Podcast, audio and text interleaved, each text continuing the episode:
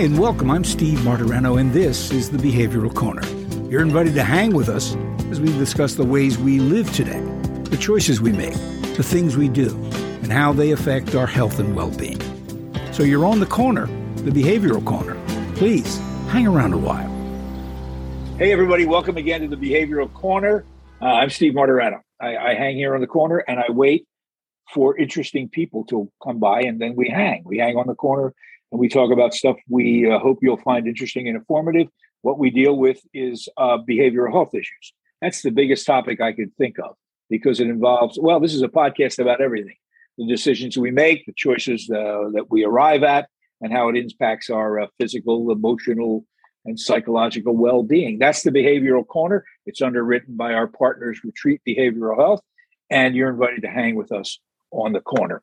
I begin by uh, pointing out something that I've often said on the show, and that is that if you have not been impacted uh, personally in your life or known someone close to you who have had uh, a substance abuse disorder or gone through treatment and then recovery, then your impressions of that whole environment, that whole world, is probably formed by the media. In fact, I'm certain it is, and most powerfully by Hollywood. We have an impression of what treatment is like, what addiction is like, through mass media. And sometimes it's very accurate and dead on. Very often it uh, contributes to the myths, uh, misconceptions, and for many, many years, the silences that surrounded substance abuse disorder. So we thought we'd cut through all that Hollywood stuff and get to somebody who works theatrically, but in the uh, nonfiction arena. He's a documentary filmmaker. Documentary filmmakers are among my favorite people. Uh, when they do it right, they're just a great uh, service to us. Greg Williams is our guest on the Behavioral Corner. Greg is an award winning uh, filmmaker, as I said, uh, in the documentary filmmaking. He's done three very prominent feature length documentaries about this these topics, as well as uh, produced a couple of very uh, landmark concerts that bring attention to this. Most notably, I guess, was the concert to face addiction, which took place in Washington, uh, 2000 was it 2015, Greg? Yep. Yeah, which brought together uh, an absolute, you know, A-list group of people from all walks of life, certainly uh, musicians and, and Hollywood types like that, that really, you know, brought this to the fore. So we welcome Greg Williams to the program so we can find out, you know, the skinny about this stuff and not the way Sandra Bullock has been trying to tell us it is. Greg, thanks for joining us on the corner. You know, I have an idea, and I'll bounce this off you before we get to your stuff. I'm thinking about putting together a film critique segment on the corner here where I get people who've been through substance abuse and recovery, and we pick a, a movie a month that deals with those subjects. And then I get them to say, okay, you're a film critic, but we're going to criticize this from the standpoint of is this a good movie or is this a bad movie about the topic? What's your impression about what in general has been pumped out through through Hollywood and, movies and television about the issue of substance abuse disorder?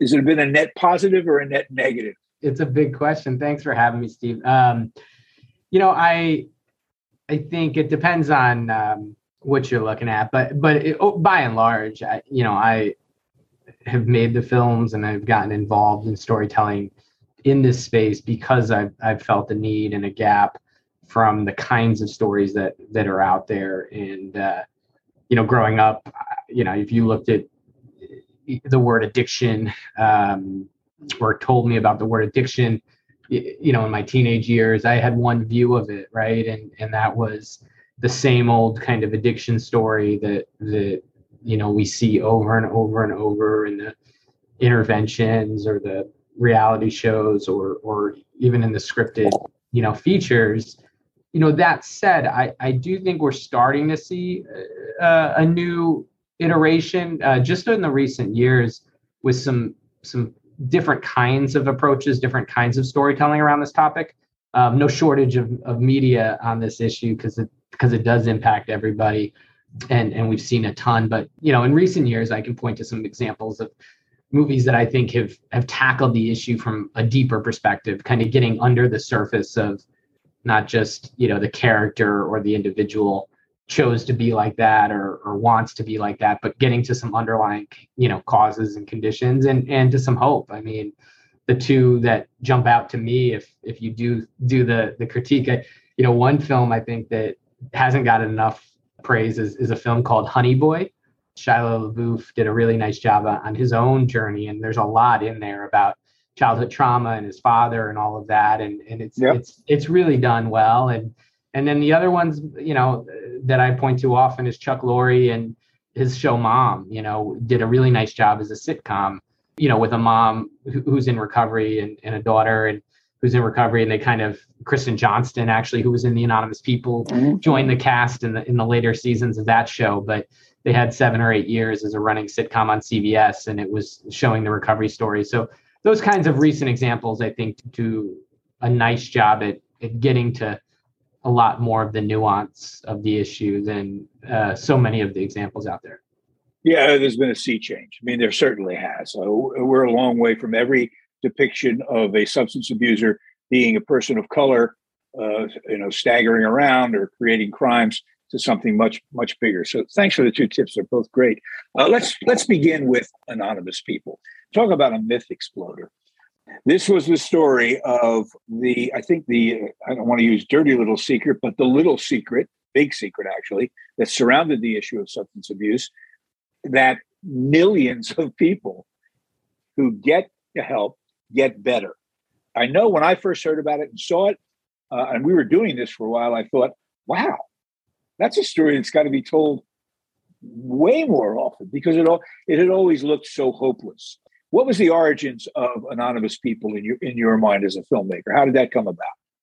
You know, I didn't know I was going to make documentary films. I went to media like I got into recovery at 17 and I and I went to school for media production and I landed in a documentary film class and and uh, I fell in love with the genre and you know the message of good documentaries are about access and and your ability to access stories that people haven't heard or or been able to see before. And and because of my own lived experience i was able to to kind of have this viewpoint and this point of view that there was other elements to the story not uh, yet told. And and i met some people uh, after five probably four or five years in my recovery who were really sensational individuals um, working on policy and advocacy.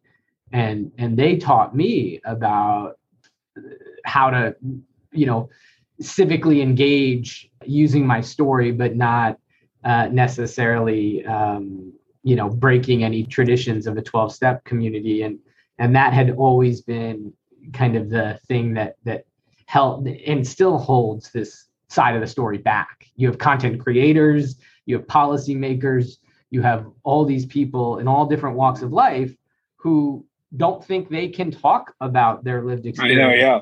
You know, with recovery because they're taught to be anonymous, and unfortunately, uh, not you know the case. And in, in, my viewpoint, and and based on you know that film, that's kind of the issue that we unpack is not only the who's telling their story publicly but also the why people are telling their story publicly, and then the how they're doing it in a way yeah. that doesn't violate any traditions uh, or any game of telephone that, that's been told to, to people for generations around what they can and cannot do if if they belong to an anonymous program. Well, prior to your documentary, Alcohol Anonymous was probably foremost in people's minds. If they didn't know how it worked, they certainly knew about it. And it's in the name.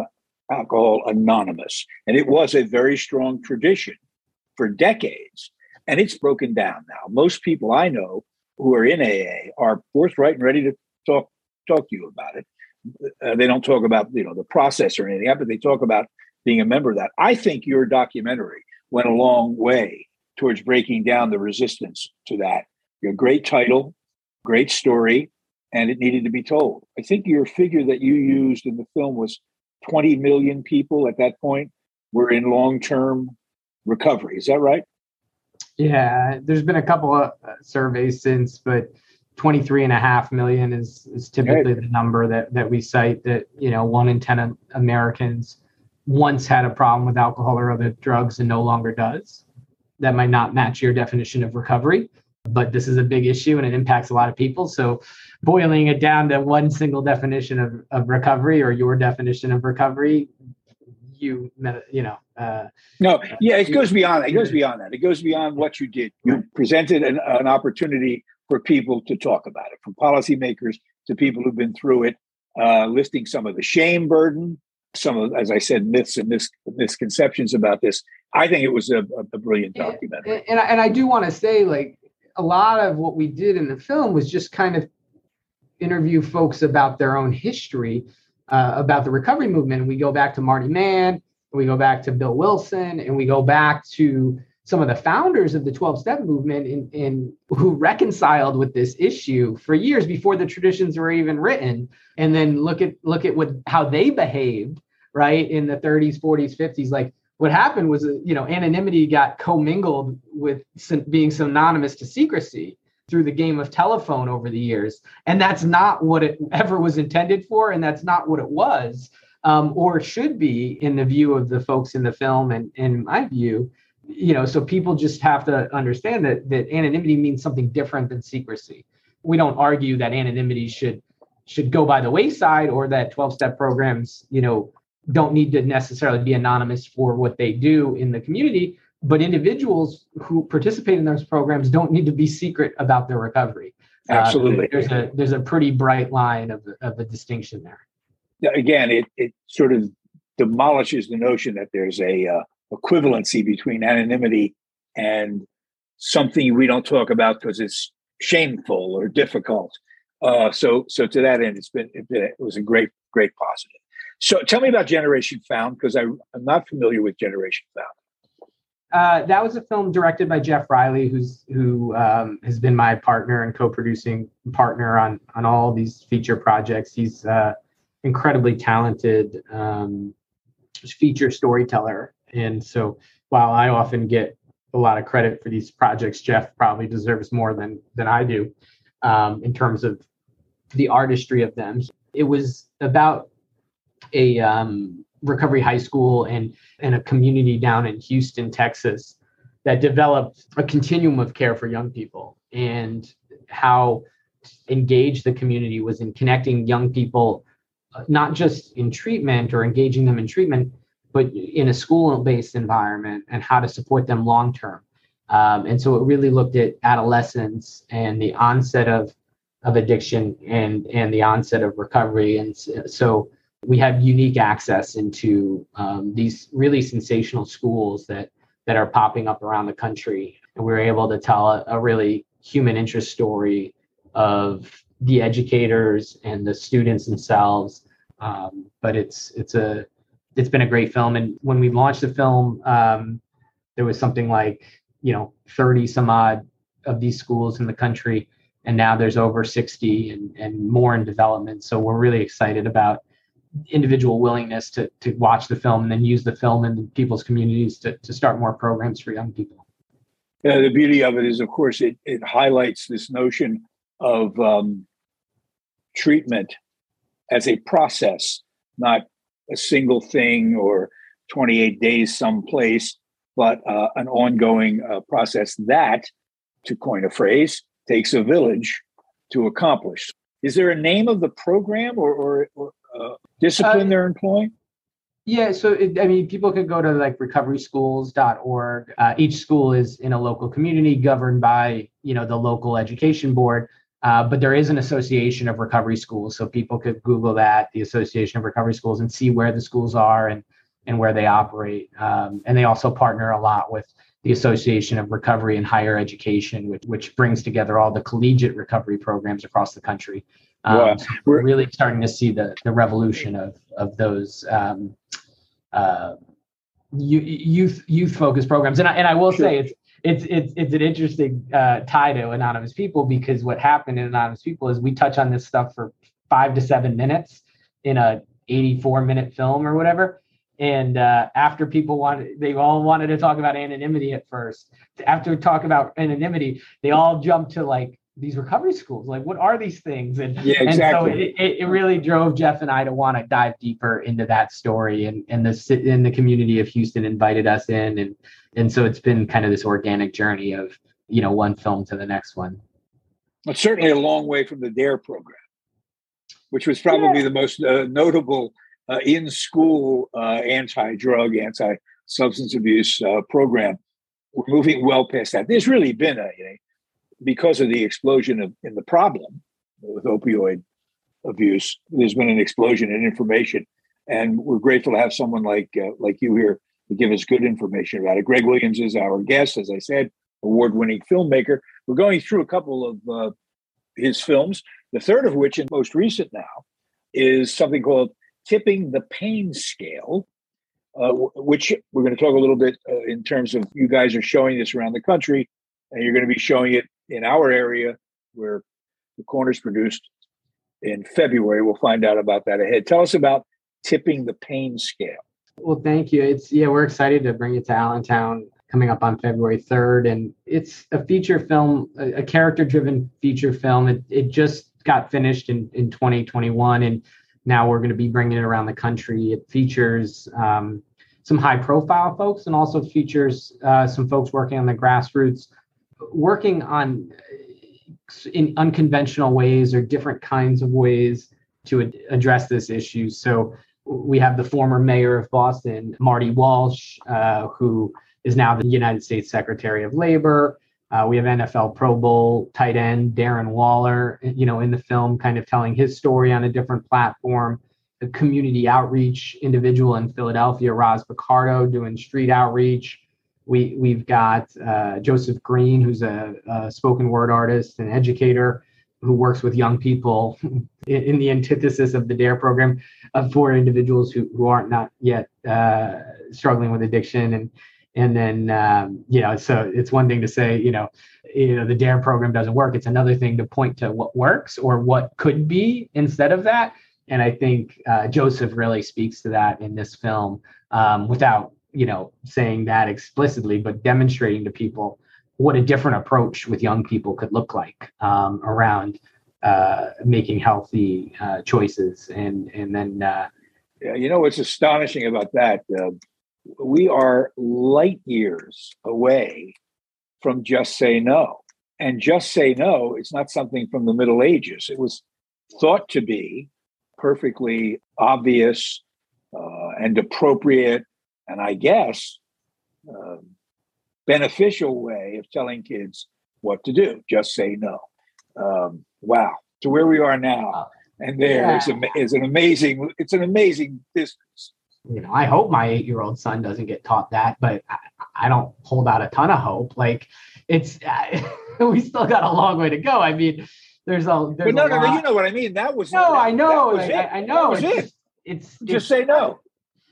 Yeah, no, I, I get uh, it. I mean, people want like that's I mean, that's what tipping the pain scale is about, right? Like people want, you know, that easy solution. Oh, we're gonna stop prescribing opioids, or we're gonna uh, make all drugs legal, or we're gonna, you know, do the and and that's gonna fit, or we're gonna sue pharma. Like you, you don't take the addiction issue in America, boil it down to one policy, one practice, and fix it. Like look at the covid pandemic. If we had a simple solution we would we would introduce it and it wouldn't be complicated. And i and i think that's where people have to start you know diabetes heart disease like these are complicated interconnected issues of chronic illness that relate to our environment our community our sociology our socioeconomic background the poison drug supply that we have like all of these things and and and we need to be able to have a, a nuanced conversation and that's why jeff and i love documentary film where we can we can have that nuanced conversation over the course of 80 minutes with people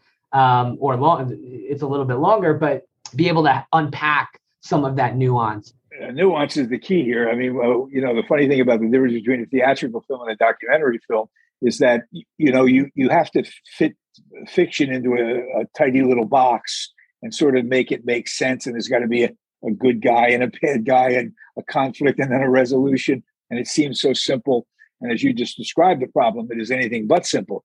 You know, I was struck in watching the trailer, Tipping the Pain Scale, with something one of the your people said. I want you to uh, comment on this. Her quote was The physical pain crisis led to the um, opioid crisis. She said that's the general consensus. When it was the emotional pain crisis that led to the opioid crisis. In that, what did she mean by? I, I think I know what she meant, but this shows the size of the problem, right? Well, it, it shows that that's the that's that's that's kind of the the goal of the title of the film and our artwork and mm-hmm. and Dr. Harrison, uh, who who is quoted there, um, is really getting to the core of of what we're tackling in the film. It's like, you know, everyone got shown, you know, on a scale of one to ten, you know, what's your level of pain, and and we're gonna fix it. We're gonna put a band-aid on it. You know, what doctors weren't taught or required to do was talk to people about their emotional pain. And if they had in the 90s and the 2000s, in addition to their physical pain, they might have been a little less mm-hmm. um, accepting to prescribe opioids because they would understand that, like, well, while the the opioid does work on the physical pain, there if there's underlying stuff here. Like that's that's why alcohol works. That's why cocaine works. That's why marijuana works. You know, these things work for people who become addicted for a reason and there's underlying issues and that's what the recovery journey is all about right is is once we're removed from the substance of addiction then then we can start to to dig into those issues. And then the the flip side what we cover in the film is if there's no hope if there's no compassion if if there's just scorn and hatred like what do we expect people who are living on the street? What do we expect pe- like how do if we don't care about them how do we expect them to care about themselves? By scorning other people we just we create a, a bigger problem.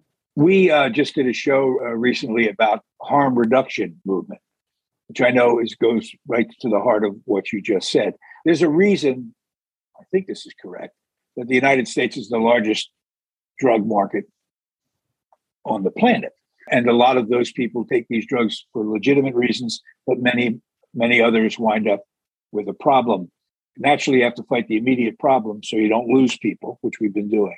But we've got to get around to better answering questions about, well, why is that? What's causing all the pain uh, and despair that would cause people to self medicate and then wind up with a substance abuse disorder? And your work, you and your, your colleagues, go a long way. We have a great tradition in this country, and I'm I've made documentaries for television uh, I know how hard they are when they're done well, how they can actually make a change. And so you guys are doing great work in that regard. Powerful documentary can change things. Just most recently, we saw the movie uh, Ballyhooed, Don't Look Up. Uh, okay, a lot of Hollywood stars, a lot of hoopla. I don't know if it moved the needle much. I know a good documentary can. I've seen it over the years. Greg Williams is responsible for uh, many of them. We've been talking about a couple. We want to alert people in our area, and we'll have some information up on the site about the uh, screening that's going to take place in Allentown on February 3rd in conjunction with Greg and his people and our underwriters Retreat behavioral health. We'll give you more information about that down the road. Greg, how do people? I mean, these are not the sort of films you, you might stumble upon at your neighborhood theater. If people want to show these to youth groups or whomever, what do they have to do to find out more information?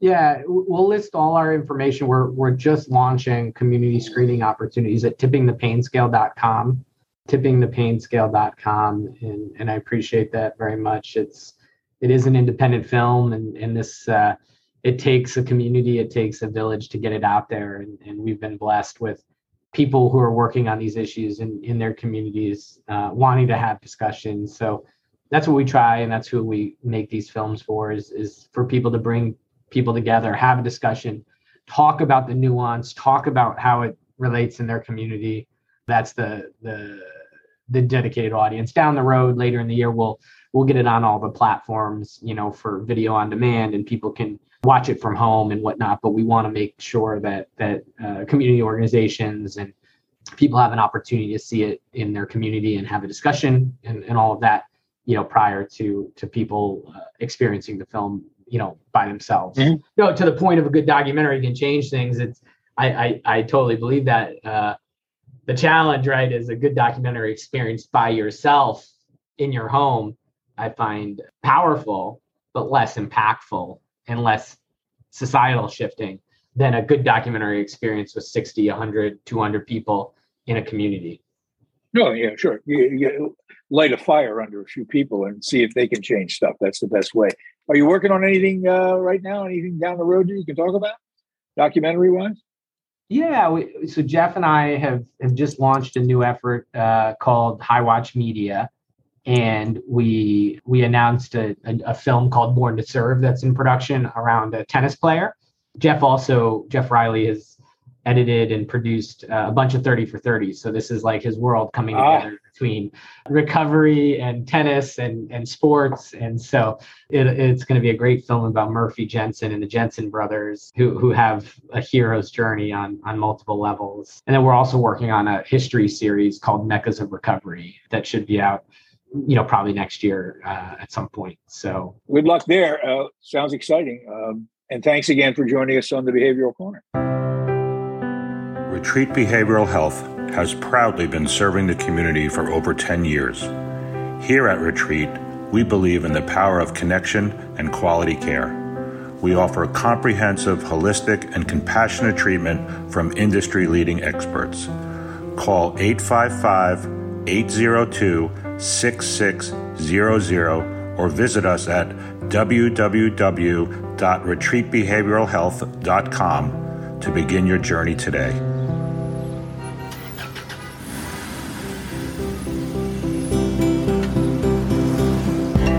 That's it for now.